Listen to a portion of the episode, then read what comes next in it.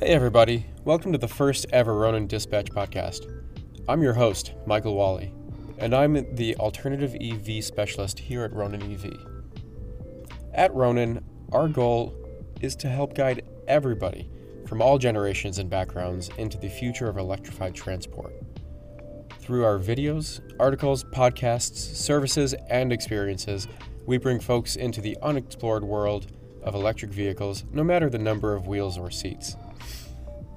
In today's special first episode, we are discussing the EV presence at the Chicago Auto Show. I'm joined by my good friend, Renato Ambos, our founder and first pilot. Good to see you, Renato. Hey, Wally, excited to do this. The auto show gave us plenty to talk about. There's seven incredibly interesting electric cars that were nicely displayed at the show, and it seemed like there was a lot of excited guests to see them as well. Um, I count myself among them. Absolutely, Renato. We've got a great conversation lined up today. I'm looking forward to all the adventures I get to share with our audience. Now, to our listeners, thanks for joining us. And remember, if you enjoy our conversation, please don't forget to share, hit that like button, send us your feedback and comments, and of course, subscribe to ensure you don't miss any Ronin dispatches going forward. There's plenty to explore, so find more at roninev.com. All right, Renato. Well, let's dive right into the show and talk about the first impressions. Sure. So uh, I would say that it was initially very visually representative of the auto industry as a whole right now and of electrification. Mm-hmm. Um, globally, we've electrified about 1% of all the cars um, that are out and about driving. And when you look at the auto show, out of the hundreds and hundreds of cars that were there, there were seven battery powered electric vehicles, um, which we were plenty excited to see and kind of focused on seeing, right? Um, altogether, I think this can be looked at in two ways, right? On one hand, it's kind of amazing that we went from 0% electrification to 1% in 10, 11 years. On the other hand, look how much room there is to grow, how much more there is to there needs to be done really um, to convert all these other customer segments. Yeah, tell me about the people you encountered. Sure. There was uh, quite a few memorable interactions. I would say there was two that really stuck out with me. The first was this pretty skeptical gentleman who was initially pretty misinformed about different things, ranging from range, funny enough, battery recycling, um, and other things that are either outdated forms of information or just outright incorrect. Um, after speaking with him for a little bit, I think he came away with a little bit more info that he was pretty pretty enthused about. He seemed like a very open-minded guy. Um, beyond him, there was also another really really curious family that had never seen an electric car before, and they got to see an electric pickup that absolutely blew their mind when I started telling them about the specs. And getting to see people who are excited about a future where they're driving one of these cars is unbelievably satisfying. So I think altogether, there's a lot of hope and a lot of realism at the same time. All right, Renato. Well, let's talk about specifically the Kia EV6 now. Sure. Um, Kia EV6 is a really, really modern looking, beautiful, kind of pseudo wagon and crossover at the same time. Um, it definitely looks like a lifted wagon, if at all, um, on some level, uh, just even being on top of its battery pack. It comes in four trim levels, and they have a GT variant that apparently hits 0 to 60 in three and a half seconds. So this thing can be a performance EV as well, mm-hmm. and a performance hatchback EV by Kia. That is an interesting proposition, especially given that they are starting the pricing for it at around $45,000. With a range of about 300 miles at $45,000, that's about right where it should be for a for a solidly affordable EV of good quality. So I think they're they're really hitting the price point on the head there. Um, you you have two battery pack options if you don't need all that much range. So that's pretty good. It's either 58 kilowatt hours or 77.4. And um, that's pretty much what I got in terms of uh, in terms of the specs. Um, yeah, it seems like they hit it out of the park here. I mean, it really depends, I think, on the person driving it because it has a sister car, the Hyundai Ioniq 5, mm-hmm. that is also getting rave reviews. We're looking forward to driving that at some point soon. Um, and it's built on the same platform. The aesthetics of the Ioniq 5 are very contrasting to the aesthetics of this car. Mm, tell me more about that. Sure. Um, I would say that if the Ioniq 5 is using a lot of these like pixel, more quadrilateral style designs for their lights, for their like aesthetic, I think that in the case of the EV6, they're doing something different with a lot of arrowhead like design. The headlights are these kind of really geometric looking arrows pointed in towards the center uh, line of the car. Um, the rear tail lights are this interesting loop that connects to the bottom line of the door panels, almost like this weird dog sled looking line if you look at it from the side profile. Yeah, yeah. Um, I thought it was an incredibly good looking EV. I cannot wait to drive it, especially that GT version. That sounds like a lot of fun. Um, and yeah, just a really exciting experience all around to get to see it in person. We got a lot of great photos of it. Let's move on to the next one uh, the Chevy Bolt EUV.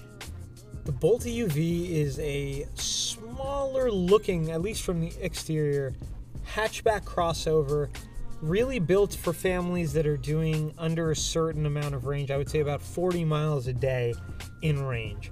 The reason I say that is it starts in at a very, very friendly price of $33,000 uh, MSRP um, and $37,500 for the Premier version. And you get a roughly 247 miles of range with uh, with the battery options uh, that you have available. Now, given the cargo space in a vehicle this size, I'm actually quite impressed when I sat inside it and looked at the trunk space. I didn't get to see a front trunk, but in the back trunk, you could certainly fit a golf bag if you were to, to fit it properly. And with the seats down, definitely be able to get a bike inside. Um, even if you don't have a rack and you have more affordable bike that you don't mind just kind of tossing in the trunk, I think altogether it's a pretty solid family car and one that everyone will really enjoy charging at home. Um, it looked at the display they were having uh, over by Chevy. They were showing people that you can also get a home charging installation added to the car's purchase, which is a very nice perk. It really helps people get started if they own a garage. I haven't had a chance to drive the car yet, so I will reserve judgment about like drive oriented uh, details like That's for fair. example, cornering suspension until I actually get that experience. But I'm eager to show show what we find out once I do. It should be fun.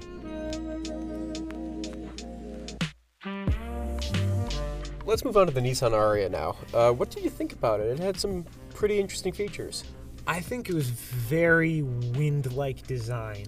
Um, beautiful rose gold contrast with the gloss black on top of the roof and along the bottom baseline of the car around the wheel wells. And then you add that front shield in the same gloss black with the boomerang headlights, and you have a very sharp looking car. I think Nissan with this design nailed it. The color is very polarizing. I liked the rose gold. It seems like you did too.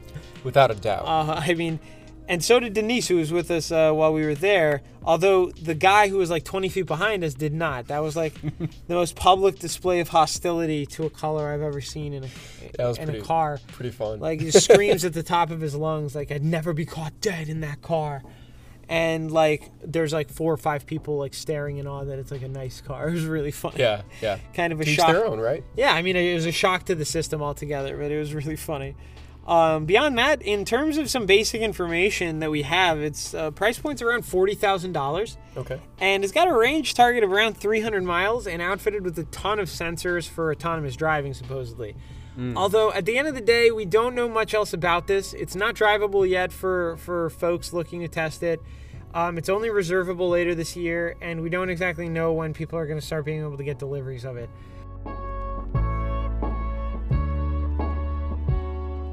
Let's move on to the Volkswagen ID4. The ID4 is a family crossover that Volkswagen presented in a lovely deep blue metallic. It starts at around $40,000 and has a range between 240 and 260 miles depending on the trim level you select. I'll kind of echo the sentiment we had when we test drove the vehicle in the article we wrote. It's not particularly thrilling to drive, but if you're the type of customer who isn't looking for a thrill and wants to get around town under 50 miles a day to do errands, take kids to school, and don't want to go to a gas station, I can't think of very many vehicles that are more accessible. So, altogether, I think it was a very good first entrant into the EV EV market for Volkswagen. But at the same time, they could maybe make it more compelling with both its software and its drive.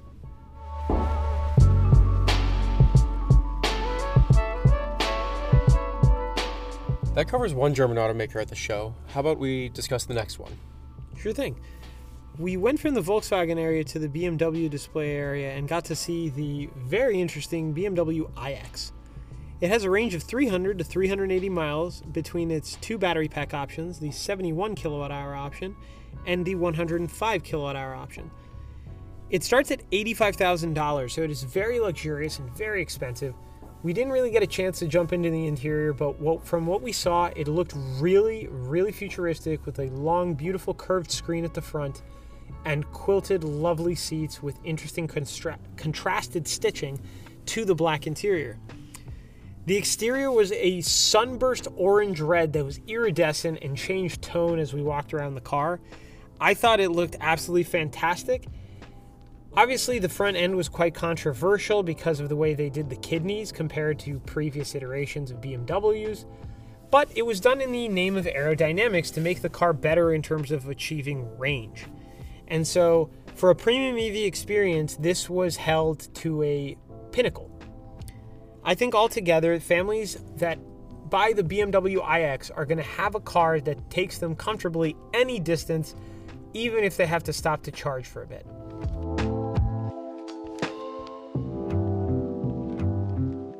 The last two cars we got to see at the show were from Ford. What did you think about them? So it was really cool. We got to see the automaker with the most EVs present at the show in terms of number of models, and that was Ford. And they got to show us the Mach E GT variant, which I already got to test drive the extended uh, all wheel drive version of and was thoroughly impressed with the performance side of it. Um, mm-hmm.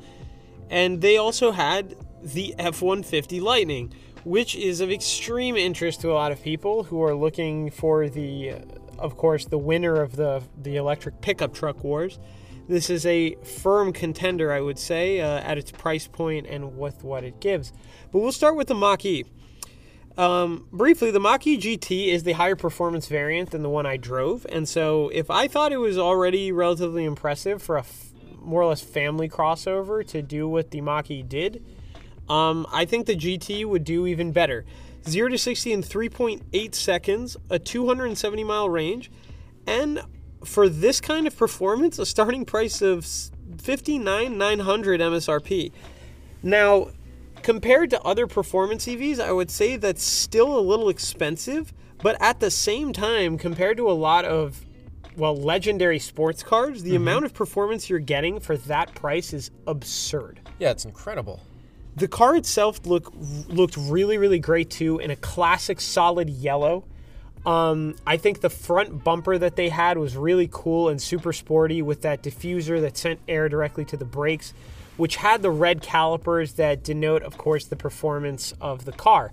It had a beautiful aluminum flower petal uh, design for the rims that I think were really sporty, aerodynamic, and got gave you a glimpse into those red calipers. And that red contrasted so well with that yellow. I think altogether, as soon as you see this car out and about on the streets, you're going to know its performance.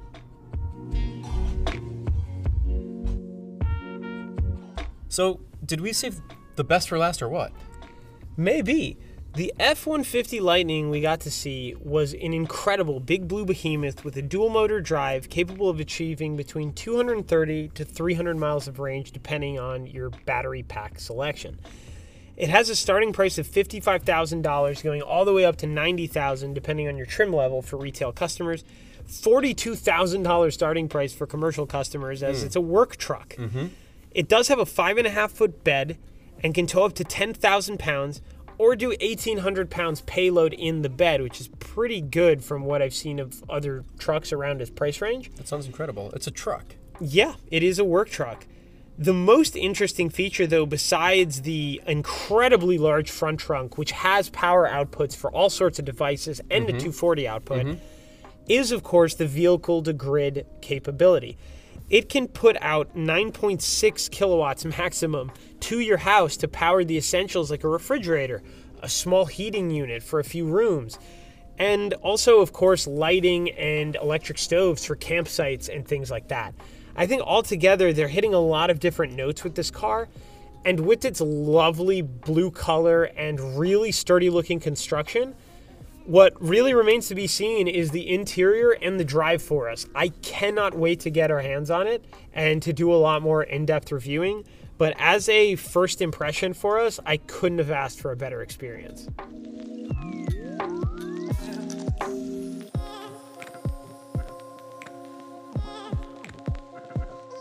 Well, I think that just about covers it all. Renato, thanks for joining me today. Absolutely.